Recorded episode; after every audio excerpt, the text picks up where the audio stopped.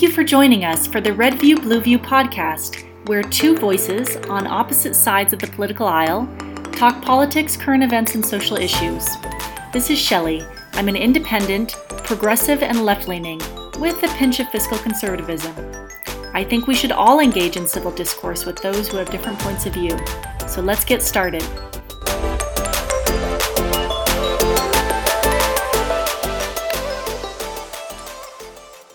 Today, we're fortunate to have Ryan Schuling, executive producer of two conservative talk radio shows on 630 KHOW in Denver, the Dan Caplis Show and the Leland Conway Show, Mondays to Fridays, 4 to 6 and 2 to 4, respectively. Both very good shows. My conservative friends listen to you regularly, Ryan. Uh, Ryan has 20, more than 22 years of experience in radio and television and journalism, including in professional sports. He's done play by play baseball and other sports reporting, uh, football, basketball, hockey, tennis, uh, others.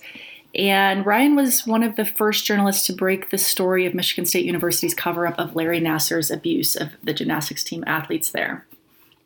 Ryan, I thought we could discuss a few topics that are in the news today, and I'm curious to see how many of them we'll agree on or disagree on. Let's go.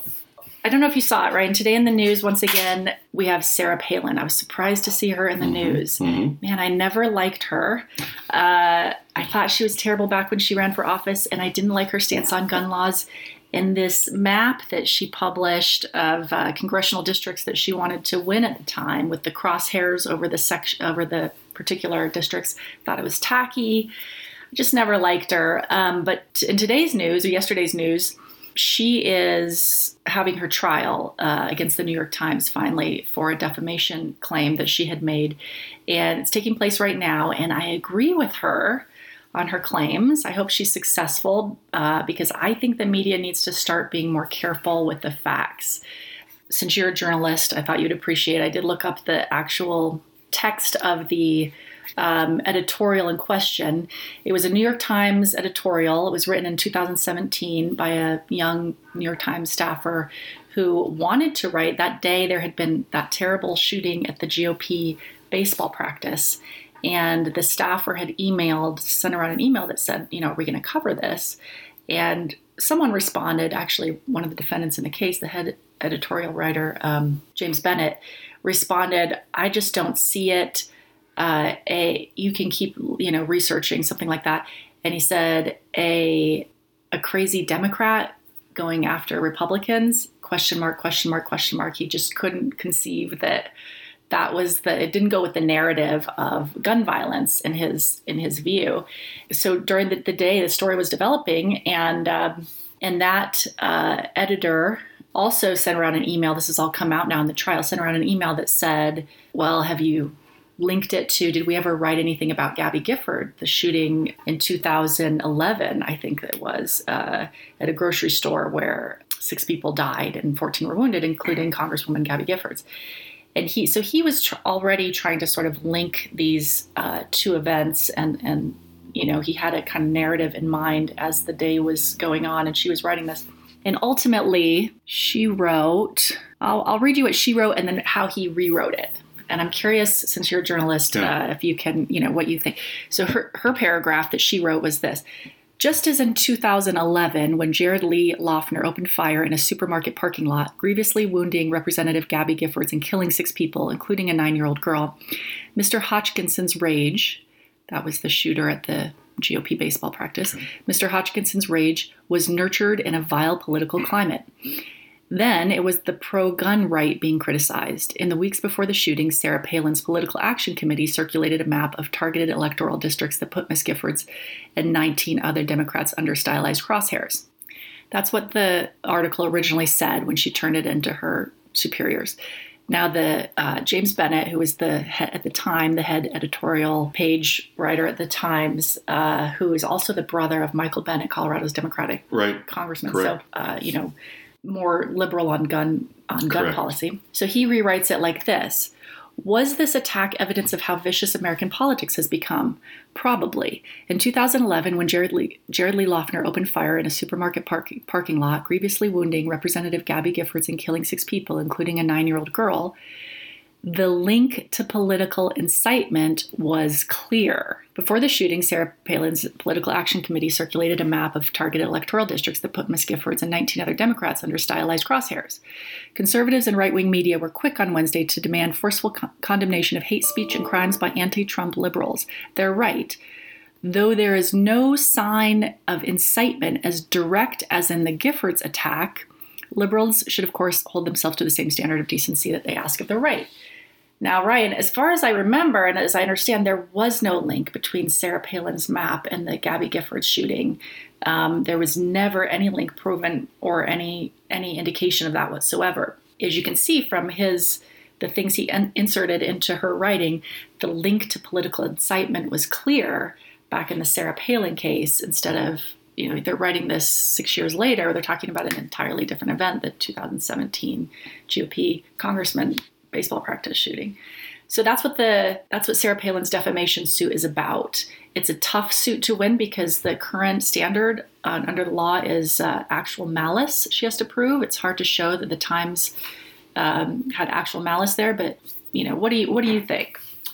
Well, the coming together, and I'm glad that you and I are having this conversation because you, with your legal mind, and then me with my journalism experience, you know, this is how you kind of, I think, flesh out the details of what is the the context, what is the texture of this story, and how does it evolve from where you said as it was originally written to this editorial re-edit? And what I'm hearing is complete bias, and it's it's so endemic, to borrow a term, a parlance of the times that is very popular within newsrooms, that there is this culture of complete agreement, echo chambers, Nobody questions one another. Nobody thinks to run a story with rigor through a gauntlet of a jaundiced eye. There are not enough conservative voices in newsrooms, editorial staffs. And this is why talk radio, even though the technology perhaps is a bit outdated, but in the form of podcast, and we, we see it with Joe Rogan, and I wouldn't even call him a conservative, but he's not that. That's kind of the whole term I've come up with but whatever that is, and we're talking extreme, far left, liberal bias, you look at that and you go, I might not be totally like Ted Cruz, Josh Hawley, but I'm not that.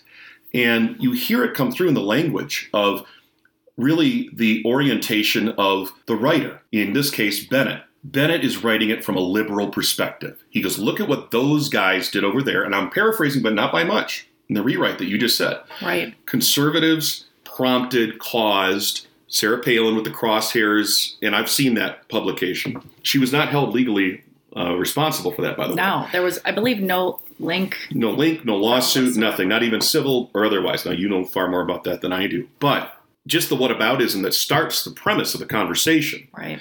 And then Bennet comes back and says, We liberals. Now, he doesn't say we, but he might as well have. We have to hold ourselves to the same standard as those guys over there which is again, it's the pretext of the entire editorial, which is warped. It is biased in its very nature.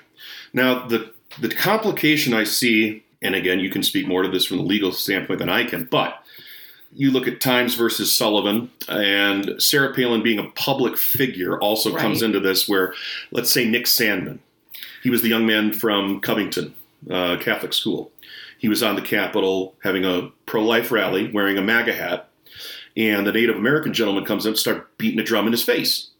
The media skewered that poor young boy.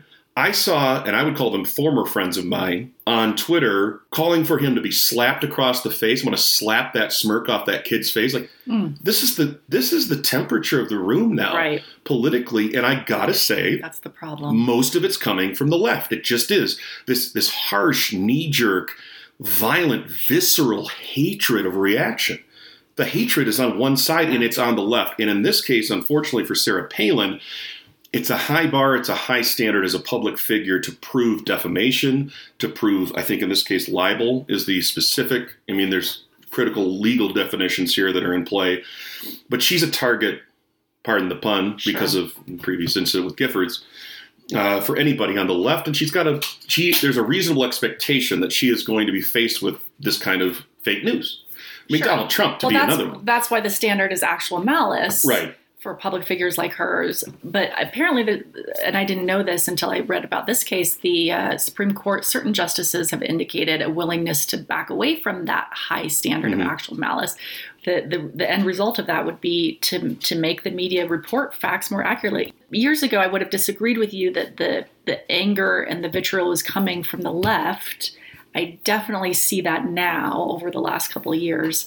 Um, I used to think, gosh, people are awfully hard on President Obama. Mhm. It must be because of the color of his skin. You know, the right was very, very, very hard on him, and in other instances too. You know, the right has also been been very hard on on certain uh, public figures, but. Yeah, I would agree with you. In the last couple of years, we've really seen a lot of hate and um, mean, really mean actions uh, come out of the left. And uh, your show yesterday, you had a you had a texter, um, you know, texting the location of your host's child Mhm. uh, when he was speaking out about a conservative issue, which you know was just awful. So. I, I agree, and and that's the problem. You had said in one of your shows this week, you had said something about you know you can't let the the narrative drive the story, Correct. which is what the media has done lately. It should be the story that drives the narrative. In other words, it should be facts that drive the narrative. But that's not what has been happening. The media already has the narrative, and they've been trying to put facts in to meet the um, to meet the narrative. Yeah, and to me, it's these are basic tenets of journalism. And you know, once in a while, I'll see a rare exception. Uh, we saw it this week with uh, the press conference for the uh, intelligence that was uh, released about Russia possibly staging a false flag operation. Hey, Ukraine attacked us, so we responded. Right. And the basic word uh, from the Biden administration was we've seen the intelligence. You need to just trust us. This was Ned Price, uh, spokesperson for the Department of State. And God bless one of the journalists there who just dug in his heels and said, "No, that, that's not good enough. You know, no, what intelligence? What what are you talking about? Well, we, I just told you. I mean, it's this whole gaslighting campaign of it's funny to me because these are the same the artists like Neil Young and Joni Mitchell Right. and Peter Frampton. They're coming out and now they're wagging their fingers, going, "Do as you're told. Listen to the government. Trust them uh, beyond measure." Whereas during their coming of age generation, the '60s, the flower children, Right. trust no one over thirty. Right. Don't trust Nixon. Right. They're lying to you about Vietnam. Question everything. Oh, I am in agreement with that ethos. You should question everything. I tell people all the time on our shows, and I want to make this very clear don't just take my word for it. I have an opinion, Right. but I might be wrong. Gather your own information, make up your own minds. But now, like you're saying, these editorial boards are driving a narrative and trying to force square pegs into round holes mm-hmm. to fit that narrative. They have a predetermined outcome in mind, whereas a true journalist goes in with an open mind. I'm going to go wherever this story takes me. Sure. And if it happens to condemn the left, oh well. Right. I'm going to report on the facts. But the thing is, you know, people talk about diversity hires, right? Quotas, affirmative action. Talking about it right now with SCOTUS and appointing a black female because she's a black female. Okay. My point is, if you truly want a diversity hire right now in a newsroom on a college campus, you would hire somebody like me, Sure. a conservative white male, because they don't exist Right. in those universes I just right, described. Right. Well, you're right. It's funny you mentioned the Spotify example because I'm part of a on Facebook. I'm in this liberal um, group. It's it, it, it formed during the uh, election. It's a national. It's a very big. I believe hundreds of thousands of members. Everyone was in the group was posting. You know, they're turning off their Spotify. They're canceling their subscription. They're praising Neil Young and the other musicians who've taken their music off Spotify because of Joe Rogan's interview.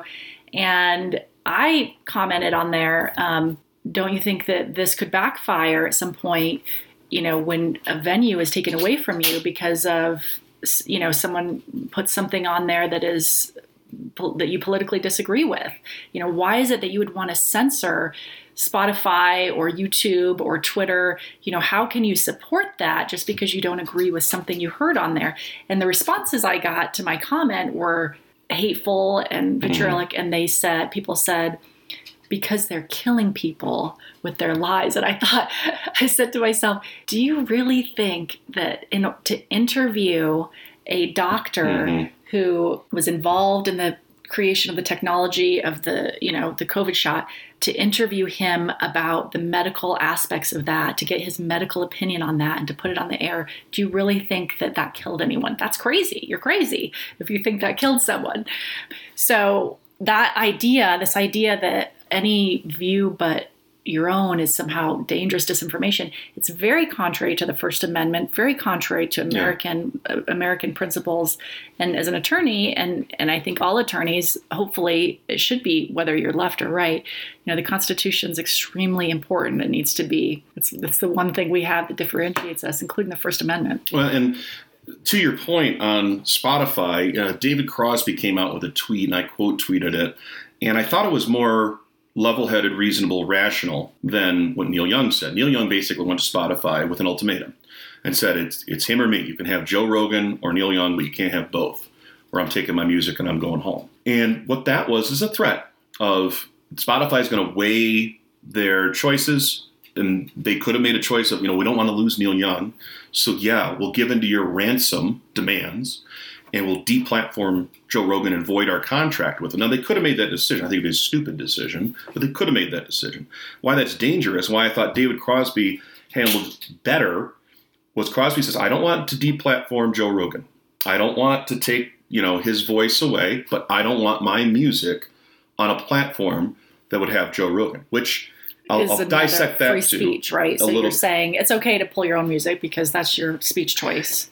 It is, right. but I, I, find it dis- utterly disappointing because of what Crosby, Stills, Nash, and Young, what they stood for, which was finding truth, which was questioning authority, which was writing a song like Ohio about the Kent State University right. shootings, and not just taking what you were told by government as gospel, like I mentioned with the Ned Price example. You question it. And the fact that Joe Rogan is questioning the narrative, he is questioning authority, he is questioning the established government line on COVID, which I might add has changed uniformly and manifestly over the course of two years almost on every single topic having to do with COVID. Do we wear masks or not? Do the vaccines work or not? Do the vaccines prevent infection or not? Do the vaccines pre- prevent transmission or not? No, no, no, no, no, no, no.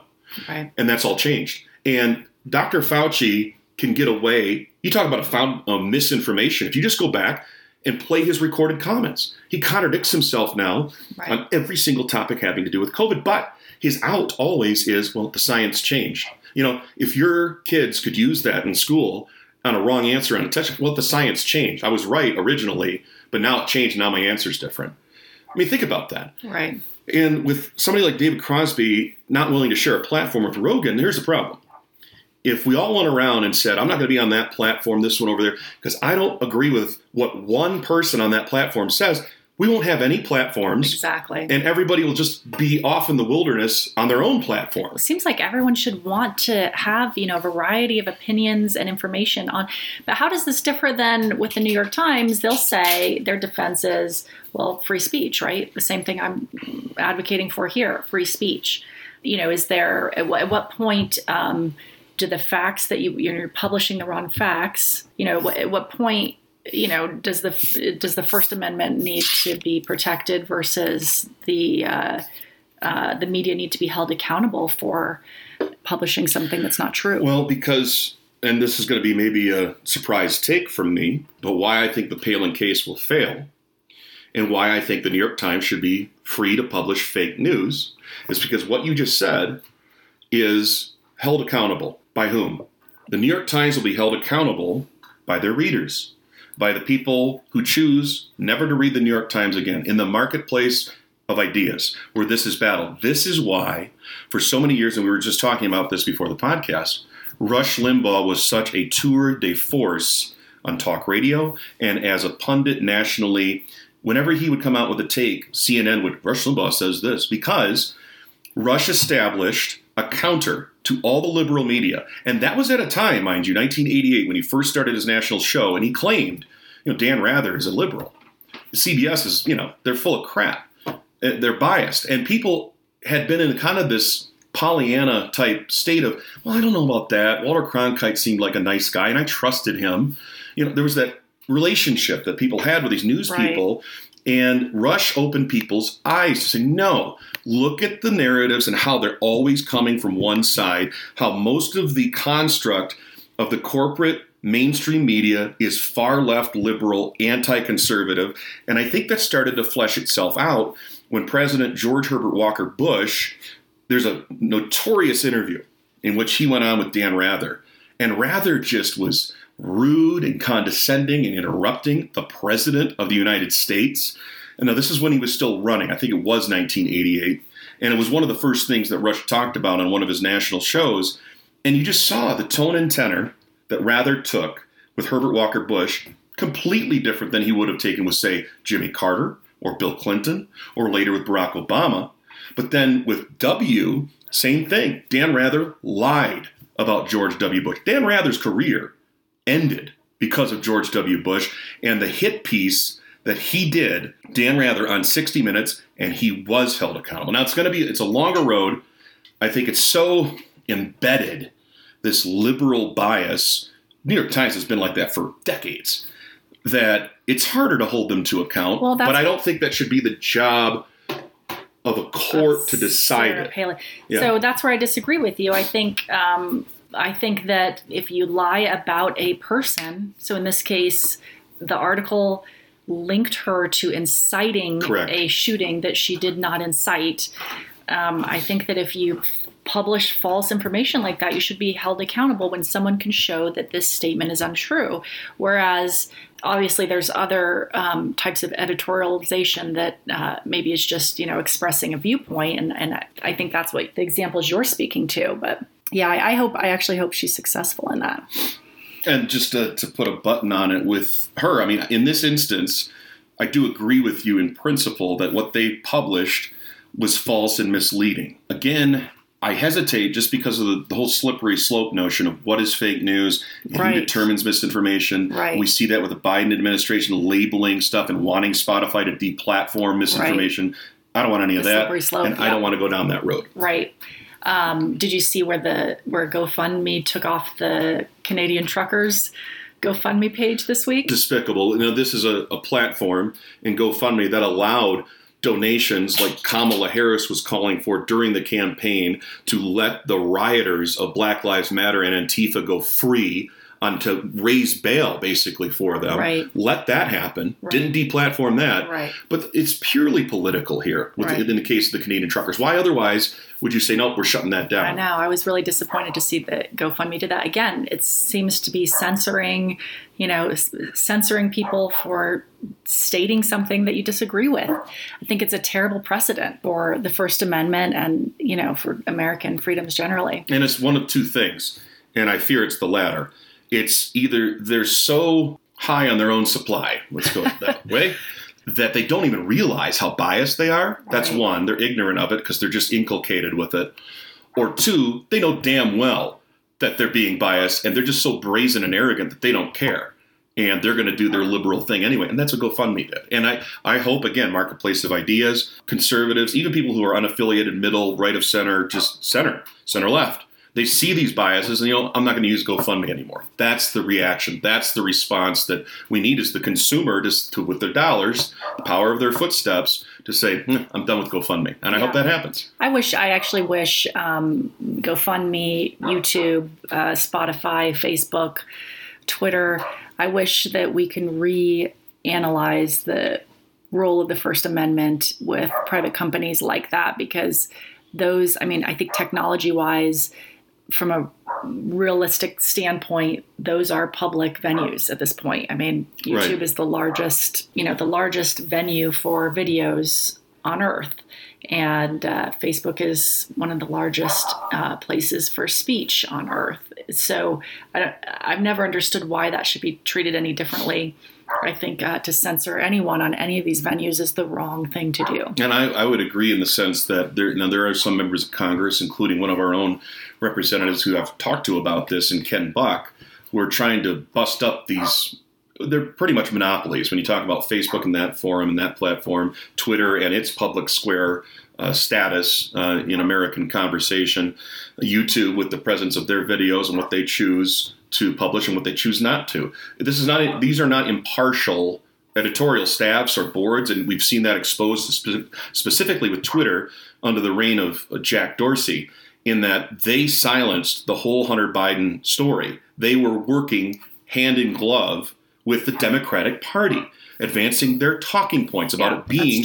Russian disinformation. And so, yes, I would like there to be more competition, but at this point, like you said, Twitter's kind of like Kleenex, right? It's it's become ubiquitous.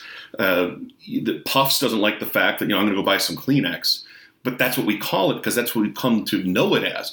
Uh, in, in not too distant past, you know, I'm going to go Xerox a copy of this. Well, Xerox is a company, that's a brand, right? There are other copy machines. Sure. And now I'm going to tweet something has become a ubiquitous verb, and there isn't really a competitive uh, counterpart to that to drive, you know, the market of I'm going to choose between Twitter or Rumble. You know, it's not a level playing field, and I think that that is a role of Congress is to try to establish a level playing field. Ryan, then how would you then distinguish, though? I want to keep us honest here. How would you, uh, on your show this week, you talked a lot about the uh, Dougco teacher strike. Um, why isn't that just another form of free speech then? Uh, and that is stepping out of your job to protest, you know, something that that you disagree with. Wow, I mean, here's a can of worms. Okay, so what you have is a public sector union, which I don't think should be allowed to exist. Private sector unions, that's fine, auto workers, etc. You're talking about government funded, taxpayer funded teachers and schools taking a stand for themselves as part of a public sector union and using the children as pawns on the chessboard in their game uh, with the newly elected school board. And I think there should be, I agree with Dan Caplis on this, professional consequences for doing such a thing. And when we see the really cavalier attitude of those in the union, the vice president who was caught on that Zoom call, which thankfully somebody leaked, and I'm going to think it's a right of center teacher who didn't agree with where the union was going Yeah, I liked that you published that. Good for you. and well they they just were so brazen and arrogant about what are they going to do fire us that's a direct quote from the vice president of the douglas county uh, What are they going to fire us all, basically? well and they can say that and they can wield that sword if you will because there's no check or balance on them Well, how is that different than the, the truckers? Some people will say that, but the truckers are blocking the traffic and making things. Diff- you know, they're not holding children hostage, as you just articulated, but they're maybe causing other, you know, difficulties in Ottawa. Is that different only because one's private and one's public, or Yes. because there are children involved?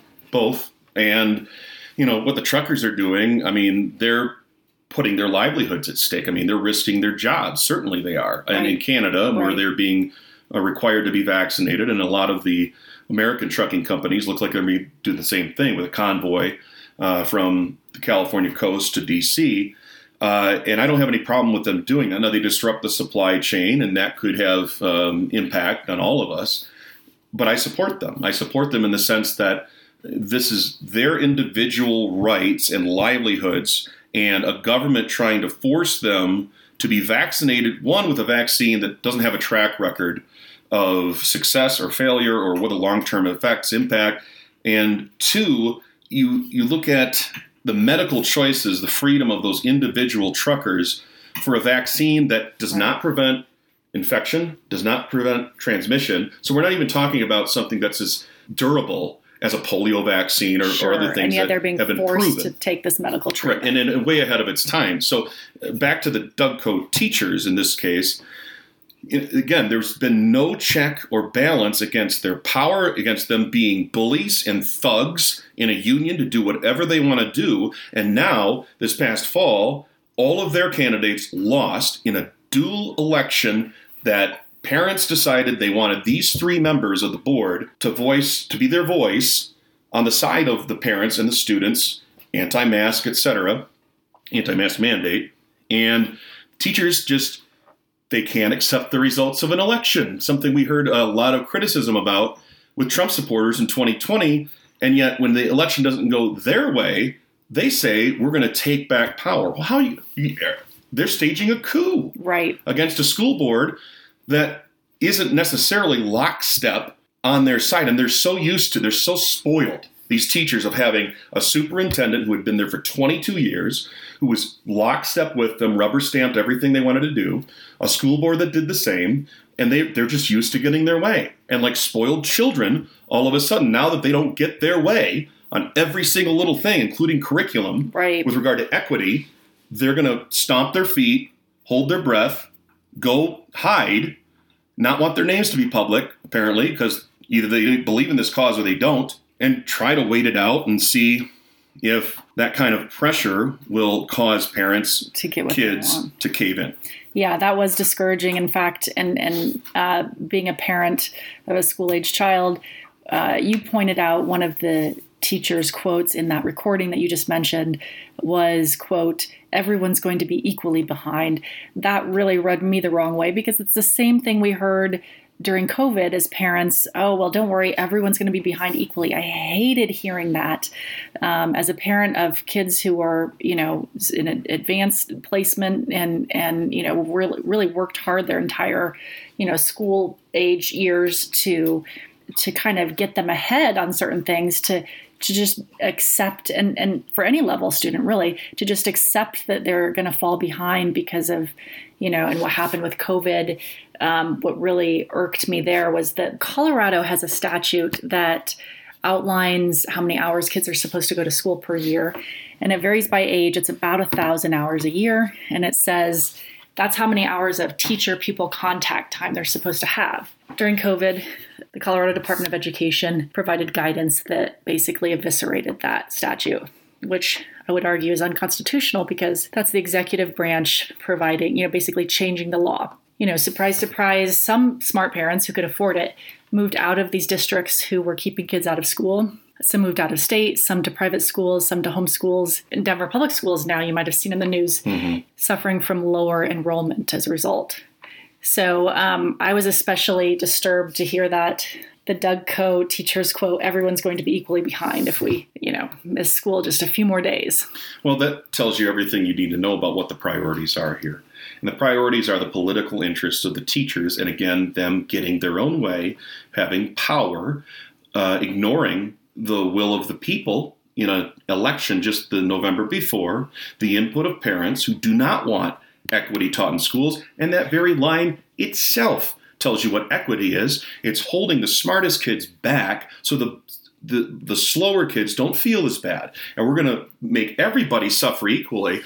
You know what that sounds a lot like? That's Marxism. That's communism. We're all going to be equally behind. We're all going to be short of par, but at least we're all the same. We're all equal. That's equity. That's the difference between equality and a word that every time I hear it now, it's a buzzword that makes me cringe equity.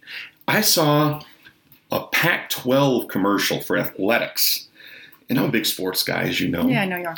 And the ad in it promised diversity and equity in its schools. That word's not an accident, it's not a mistake.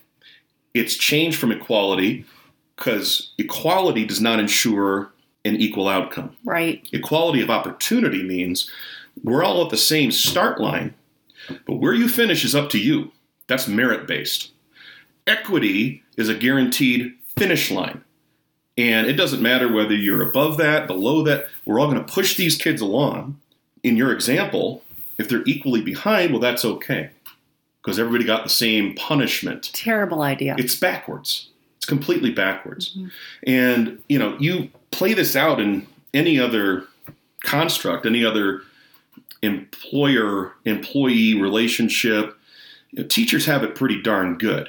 And my sister's a teacher. I don't mean to besmirch them or degrade them in any way, but I think there's a lot of teachers out there who unfortunately are in the minority who might agree with a lot of the things you and I are saying that do, that do not agree lockstep with their union oh, that want to buck that trend, but they're powerless to do so. And that's why there's two things. One, I would this is a radical approach, but I would end all public sector unions that are government funded by taxpayers. The teachers are paid by us. They are our employees, our employees, not of the school board, not of the school district, ours. They make money, they have jobs because of us. They don't get to lobby against us. That's what's happening.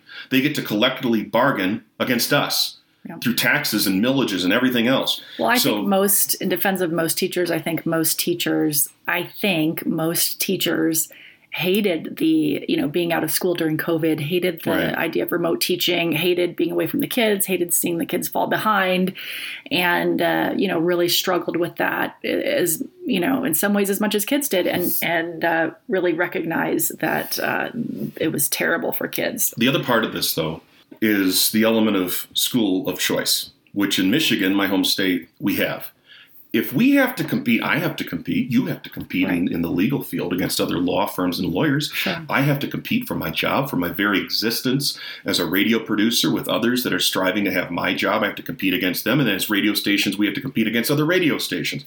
Make teachers compete, make schools compete for kids, fund students, not systems. And you'll see a quick change in tune. I'm talking overnight if that were to happen. And now parents are allowed to shop and go, I don't want to go to Denver Public Schools. Screw that. Well, I'm going to send my kids over here. That's what's happening. And that's why Denver Public Schools is yeah. seeing lower enrollment because of how they handled the pandemic. Um, one of the things, though, that happened during that time is they counted kids. They changed the rules for counting kids for to get funding, right. uh, so that they wouldn't lose money during uh, during COVID, which they should have, and they should uh, continue to. I mean, the, the districts, in my view, um, including my kids' school district, did a terrible job at educating kids and making kids the priority during the uh, during the pandemic. So um, yeah, I would like to see. Uh, I would like. I would agree with you on choice and on uh, on funding. I've always been a big supporter of public schools and public school funding. I've always voted for every mm-hmm. um, tax increase in my area for my my kids' public schools, uh, even though I'm very conservative fiscally. Mm-hmm. Uh, when you're not even having school, you know. Um, that's a problem. And uh, I, I, totally agree with you there. Uh, there should be consequences. Speaking of fiscal conservatism, uh, that's one area that I'm really conservative in. And I was wondering, Ryan, if you have any thoughts on uh, what we've seen in the news here lately with the economy and the state of the state of our economy uh, because of the last couple years. I've been very uh, upset to see both parties, um, both Democrats and Republicans, voting in favor of trillions of dollars. What are we at? Eight, nine trillion dollars in stimulus money so far. They put the word COVID on it, so mm. everyone would support it. Everybody signed it. Most, most all Republicans, except for a few, and all Democrats signed. You know, pouring, dumping eight or nine trillion dollars into the economy. I don't think it saved any lives, but that's the um, the premise that it was eight or nine trillion. You have to put that in perspective. I think our whole federal budget is something like 1.7 trillion dollars hmm. per year. So we're talking in just over a year, less than two years, to put in eight or nine trillion versus the entire normal federal budget of 1.7 and pouring this in. It's printed money, it's borrowed money. At the same time, Ryan, I don't know if you were following this.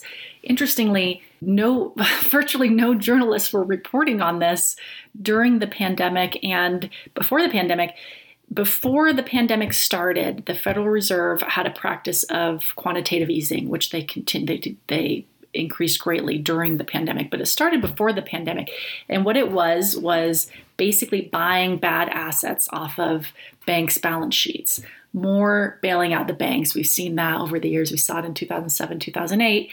And the Fed had this practice, and it was in the you know hundreds of billions of dollars pouring into the overnight repo markets, um, and and and also um, basically printing money to to uh, to buy bad assets, bad mortgages, bad uh, you know junk bonds, um, all kinds of assets off of balance sheets, and buying U.S. Treasury bonds. I believe it was the first time in history that the the Federal Reserve was buying um, federal Treasury bonds, basically buying your own debt mm-hmm. back, right? Um, all of that was going on, and the stimulus money was going on.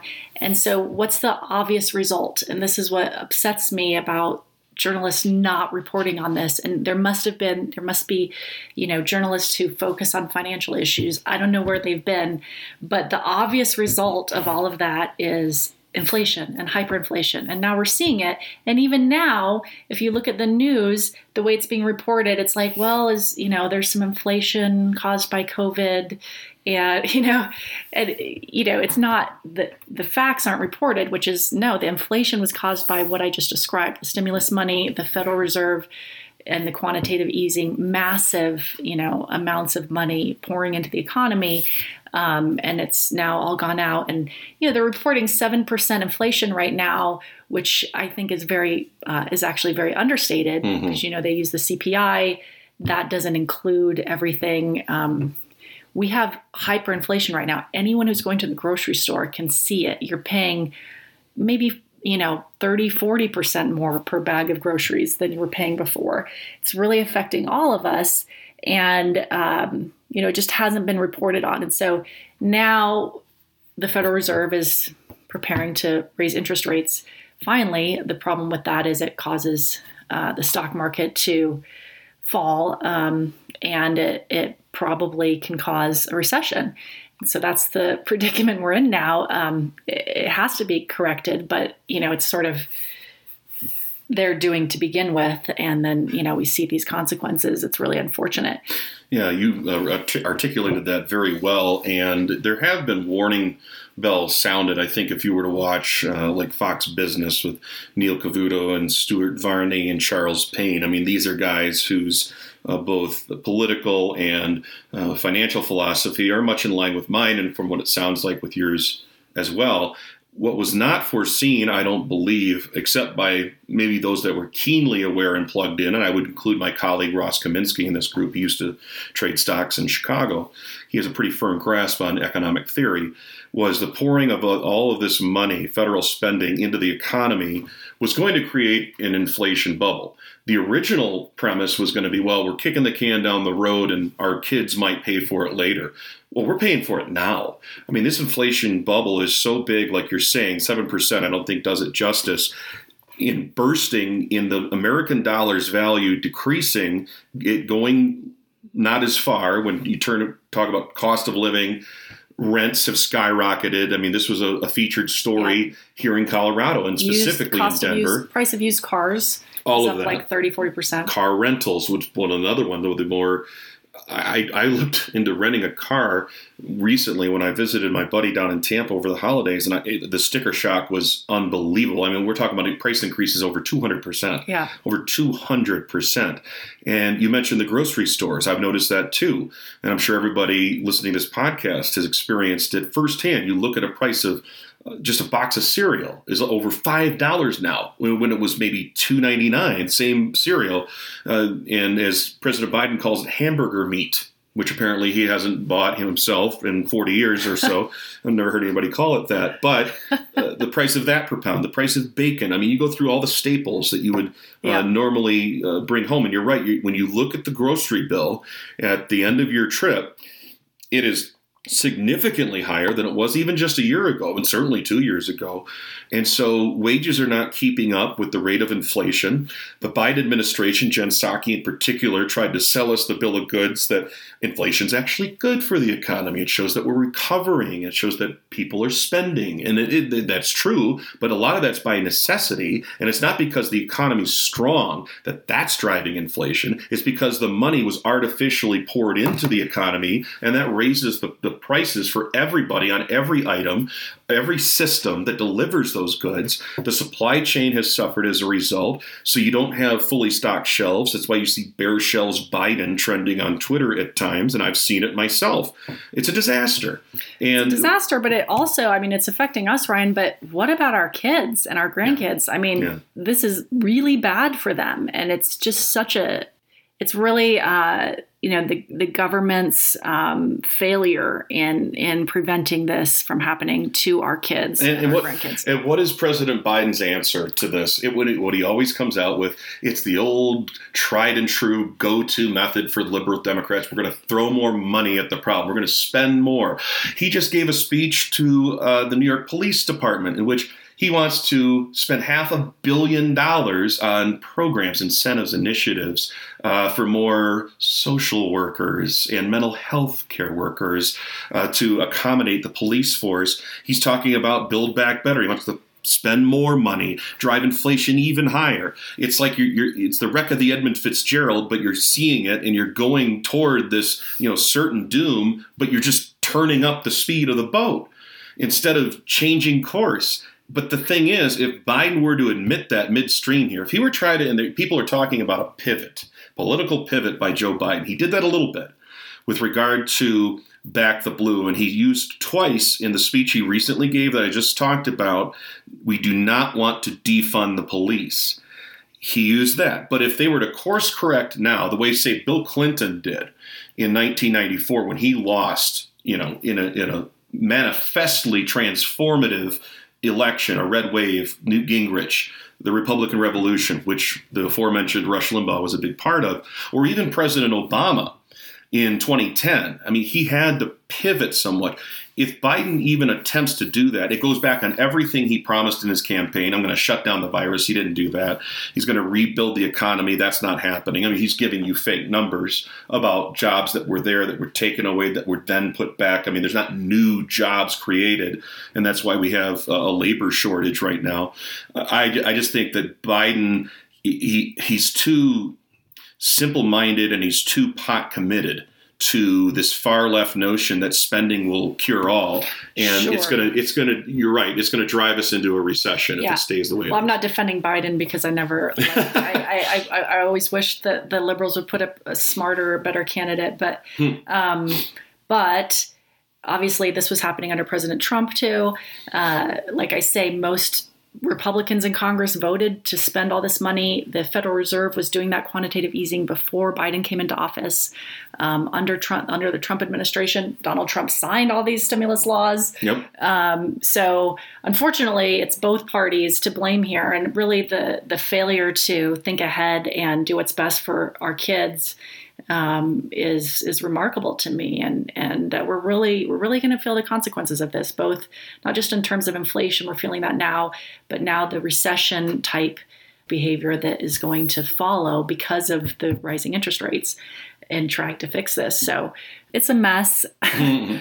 No, and you're right. I want to concur with something you just said, and that is unfortunately, the Republican Party as a whole, especially in Congress, and President Trump, to a degree, also addicted to spending. It's just spent in different ways and for different priorities. And with very few exceptions, you could name maybe Thomas Massie and Rand Paul, both out of Kentucky, possibly Mike Lee in Utah. I mean, these are conservatives uh, through and through on uh, economics and finance, and they, they know what uh, the troubles are that are ahead. Unfortunately, you have a, a core of a Republican Party, the traditional Mitch McConnell portion faction wing of the party that you're right they, they, are spending out of control as well right. it's been an epidemic in washington now i mean you can go back to the reagan years and ronald reagan was faced with a very difficult task coming out of that recession with jimmy carter and trying to stimulate the economy so he dr- drastically cut taxes that created an enormous federal budget deficit, and we've been paying for it ever since. We really have. However, you know, in justifying the means in the case of Reagan, he turned the economy around. The, the 80s were roaring, large part because of him, and that continued into the 90s under a very peaceful and prosperous presidency, I will admit and acknowledge, of Bill Clinton. And I think, you know, Ronald Reagan unleashed, you know, the power of the American economy through capitalism and so forth, and low taxes, low regulation, but again, there, there's not a financial steward, right? A party uh, or a, a, leader in a party that has that kind of power and influence that's going right. to harness spending because that's not popular. Cutting spending is not popular because what are you going to cut? And cut the military. You're going to cut, you know, federal spending uh, for uh, roads and bridges, like right. we saw with infrastructure. We just saw that spending bill pass anything you cut is going to be met with resist. Anything you cut, and especially as we know by the lobbyists in Washington and who are our politicians beholden to, it's that whole swamp notion. Right. Well, Ryan, it's been great talking to you. I've um, enjoyed I've, this. Thank you. I, I, very much enjoy this. Um, I hope that you'll do it again with me. Sure. Thanks for thanks for listening, listeners. And uh, if you have any questions or comments or to- uh, requested topics, just email us at redviewblueview at gmail.com.